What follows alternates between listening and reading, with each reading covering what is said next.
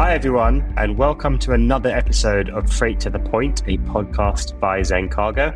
I'm Alex Hersham, co founder and CEO at Zencargo, and I'm joined again today by Chantal McRoberts, head of advisory at Drewry Shipping Consultants. You probably heard of Chantal, or you probably even heard her speak to us, as she's been on our podcast before. She's spoken at last week's Navigate event, but we're back here again to pick her brains and find out more about how shippers should approach this tender season.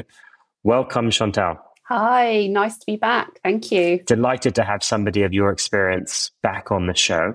Why don't we dive right in and let's help the audience understand what's going on right now. So, what are the key factors shaping how shippers, carriers, and forwarders are approaching the last couple of months of this year and into 2023 tender season? Yes, it's an interesting question. I think all three are approaching this slightly differently, probably all feeling different about it as well. Hmm. Some more anxious than others, shall we say. Clearly, the market has shifted since last year. Rates are, you know, on a 30, a confirmed 31 week decline, and they're still declining on the main trades.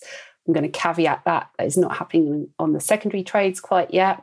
And we're starting to see a bit of a wobble from our carriers, friends, and also some hesitancy from the forwarders. So when we think about, you know, how are they shaping that? How are they thinking? We put them into three separate groups. Shippers, they're concerned now about transit times, probably high detention and demurrage charges, and maybe some high dead freight clauses because obviously demand is falling.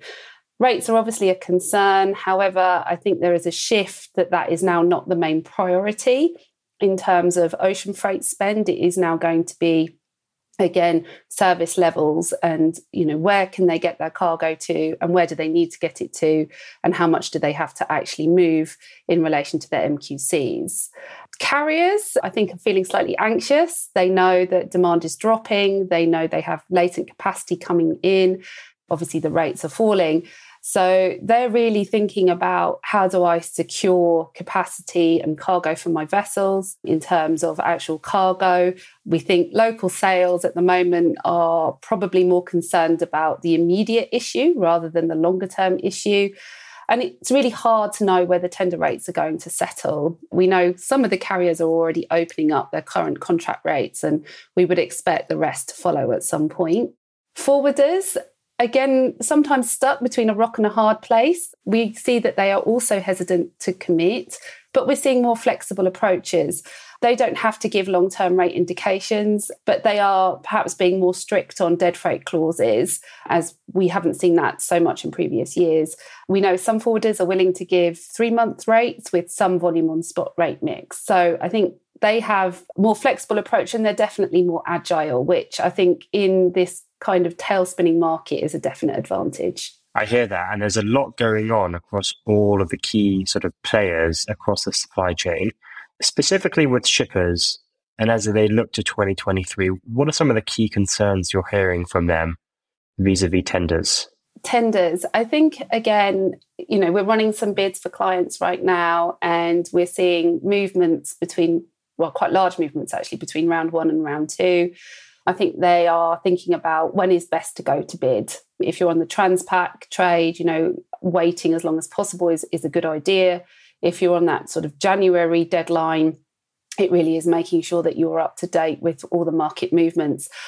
I do think service level will be a priority, you know, considering that we know there will be less cargo to move. You know, people are going to want to move it on a vessel or a service that is going to be there when it says it's going to be there. So that's key. And surcharges there's hesitancy around how many surcharges are going to be applied during next year, whether they're going to be seeing carbon taxes come in. You know, the concept of peak season surcharge is probably slightly out the window now, but we know there's lots of discussions around that. Of course, rates are always going to be in the background. And are you getting the sense from shippers in terms of some of these concerns that they have that they are trying to make conscious choices now in terms of either the carriers that they want to work with? Or in terms of the timing when they go to bid? Or are they trying to be flexible? You you mentioned the example of people that have sort of January ends to their contract, but they could always seek sort of three month rates. So what are you seeing on that side? I think, you know, shippers prefer to have long term contracts if they can. Obviously, they have budgets and they need to get those signed off by, you know, the CFO. So the long term contracts give them that sort of security in terms of spend and cost. But of course, they also want the flexibility to secure the best rates possible. So, you know, there's a lot of discussion about should we extend rates for another three months or should we break open our contracts now or do we start talking to our carriers? Clearly, the last 18 months hasn't helped in terms of relationships and trust. Mm. And I think, you know, the way that some of the BCOs were treated by the carriers is still resonating in the back of people's heads. So that will also play a deciding factor on their choice for next year. So it, it really will be quite a, an interesting period to see how they do that strategically and who they felt has supported them most during a very, very difficult time. I think that will actually play quite a lot in the decision making process. That word support, I think, has been used a lot, actually, both by shippers and carriers to try and reflect longer term relationships and the importance of those. And perhaps we'll come to that later. It's really interesting, though, what you're saying, because if you run a supply chain and you're speaking to your CFO and she's speaking about how do we make sure that we have the right thing in the budget, there's also the question of if rates continue to fall, how do we make sure that we have the flexibility for that? That puts sort of supply chain practitioners in a bit of a tricky position. So, with that in mind, and we'll come later to some of the perhaps other you know, bullwhip effects that I see coming in 2023. But do you think that sort of contractual commitments are worthwhile still now for shippers? And how should they be thinking about the spot market? I think they're definitely worthwhile. And we would always advocate going for a longer term contract you know, for large BCOs, it's critical that they secure the capacity and that they can forecast. I think forecasting is really important if you're a BCO right now. You know, having an accurate forecast for your providers will really make a difference. And, you know, just that level of security. What I would say is that CFOs will be looking at indexes. They will be looking at RWCI or the Shanghai index, and they'll be seeing the rates falling off a cliff that's all very well and good if you're working on those primary trades your rates will follow that trend to some degree. However if you're on a secondary trade the cascade effect of large vessels coming in is, is much more delayed. So what we see is the secondary trades become much more resilient in terms of rate shifts when we know latent capacity is coming into the market. So you will be under pressure from your CFO to explain why your rates are not lower than what they're seeing on those indexes, you know, the, the 31%, 50% drops.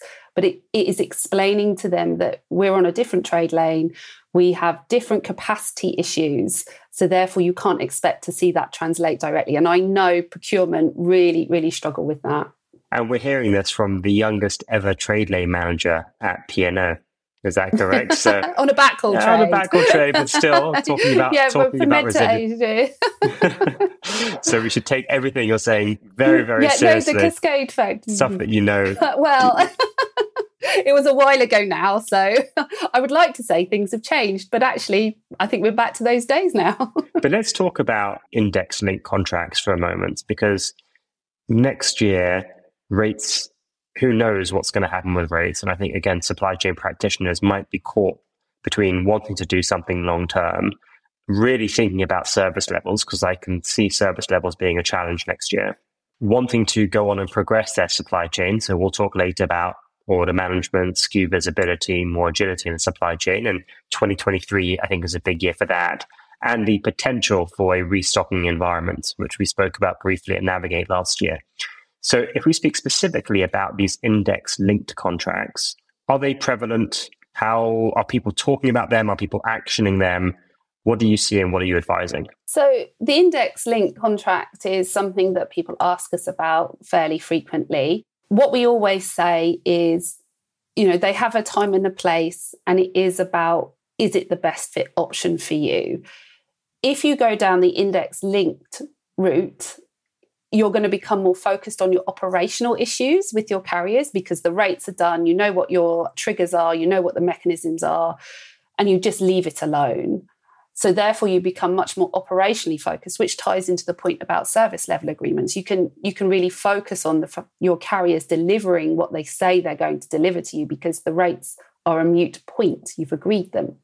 However, with the rates sliding, it may well be that some want to change the time period of those. So you might want to consider moving them to a quarterly review. I say monthly or bi weekly at the moment might also be a consideration, but that's an awful lot of math to do. And you really need an Excel wizard in the background doing all of that. But you know, your commitment would remain the same and the rates will have a two or four week lag or whatever it is. So it allows you room to look at other issues.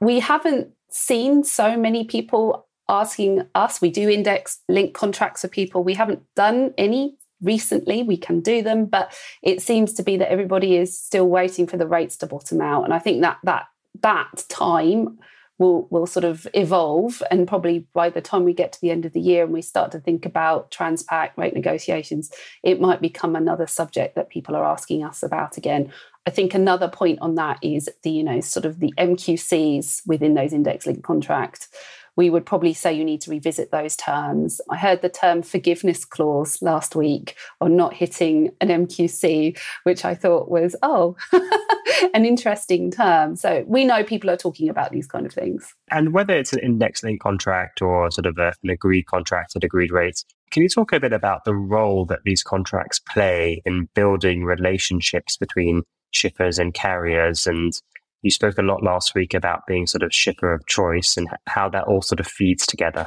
I think, you know, contracts in many people's head is just about the rates, but there are a lot more to that. You know, they're a way to understand the fundamentals of your business and obviously the carrier's provision of how they're going to service your business.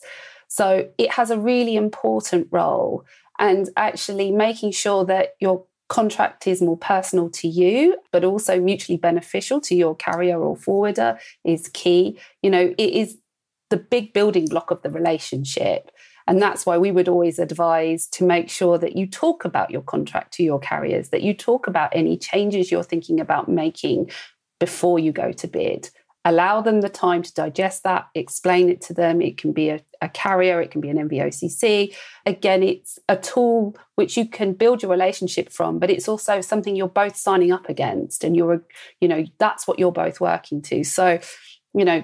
there is some very different nature and relationships between some BCOs and their carriers, but again, the contract is the starting point for all of that. And are there any best practices that you've seen in terms of things that should be included or excluded from contracts with specifically in mind building those sort of tighter, deeper relationships with either the carriers or the forwarders? So, right now, we would be saying go and revisit your KPIs. I think KPIs totally went out the window. Nobody has enforced them. Nobody's probably even read the addendum at the back where they are. So, revisit those, make sure they're still relevant to your business. Again, talk to your providers about you know, this is what we want to monitor. This is what we're going to be talking about in our quarterly business reviews. Please make sure you're prepared for that and understand why we're doing that. I think, you know, in a period where we're moving to, which is sort of managed decline and managed capacity, the KPIs will become important again. The other thing we would say is revisit your dead freight clauses. Make sure you go through those with a fine tooth comb. But let's speak more about KPIs because we've spoken about how do you negotiate? Do you go for a fixed or an index linked? And it's always hard to answer that question because two different companies might have different cultures, might have different margin, might have different desires to focus on different things. So it's really, it becomes quite a personal thing. But for 2023, it's my view that there's still going to be a, a very, very high need for agility. I've spoken a lot about the fact that I see restocking um, as something that could quite easily happen in Q3, Q4 next year. And I don't think people are talking about that enough right now or risk planning for that. But I see 2023 as the year where the supply chain has been waiting for a few years to have that stability to progress it, to work on these strategic initiatives, to further reduce cost, create more flexibility with inventory management, at sea inventory, but also to really push forward on ESG and carbon reduction and carbon footprint tracking. How do you see next year playing out through the lens of people wanting to focus on improving their supply chains? How do these sort of KPIs within the contracts play into them? And how should we be thinking about the, sort of carrier of choice here through the lens of trying to make 2023 a really productive year from a supply chain management perspective? So, in terms of KPIs, you know, we work with clients to help them develop what we would call a golden list that they can use with their carriers. We would say, you know, don't don't go huge, don't go large. Try and keep it down to 5 to 7 that are easily measurable and you can talk about something that is real around them. There's no point having a list of 20 KPIs that you're never going to refer to and don't effectively mean anything that's also going to, shall we call, cause friction with your providers and again with your own operational team because you know you can be sitting there as procurement, but operations have to deliver. So it is about having a, a very specific list that's very visible and easy to measure and allows you to make changes where you need to make changes or if you're on that index link contract, allow you to talk about the operational enhancements that your carrier can or cannot provide. We know cancelled sailings are probably going to be quite a big issue during the course of next year which will impact service level agreements we know that you know labor strikes will impact everybody so it's having those open discussions about you know what can your provider do to mitigate that risk how are you forecasting to also help them mitigate the risk so that if we do go through a period of restocking, your forecasts reflect that. You know, I think taking volume and dividing it by 52 weeks is probably not going to work next year, considering where we're seeing demand fall to, supply come up, and then have some peak, as you say, on that restocking Q3, Q4. I, I, think I do agree that is probably going to happen. So it is all about planning, visibility, consistency of forecast and consistency of communication. And the KPIs can help with that. But maybe we go back to the quarterly business reviews, which I suspect haven't happened in quite a long time, so that you're regularly talking about these operational issues. And again, it goes back to carrier of choice, shipper of choice. You know, assuming that you haven't put all your eggs in one basket when you've gone to tender you're going to be having these conversations with you know a lot of your key partners and it's really understanding who's servicing that best through the course of next year. I love the talk about forecasting.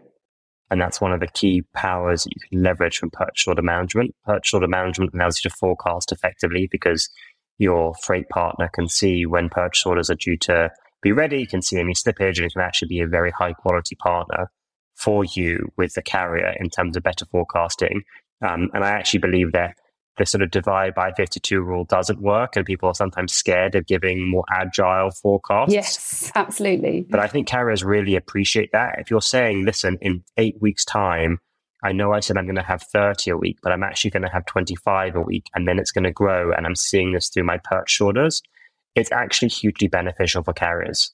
And I think that sometimes there's a misunderstanding there, or maybe there's just a lack of data, but it's definitely something at Zencargo that we try to do through purchase order management. But coming back to your golden KPIs, I love that term. So you're absolutely right. If KPIs, if they're too many, you don't focus on them. If they're not, if they're not easily trackable and observable, they become irrelevant. And QBRs, you know, for me, when we do QBRs with our customers, we look at the KPIs and then we look at what we're trying to achieve over the next quarter. So it, it tries to be both KPI visible and strategic look forward. But when you think about the top few KPIs. You don't have to give us all of the secret sauce here in terms of the five, six, or seven that you would choose.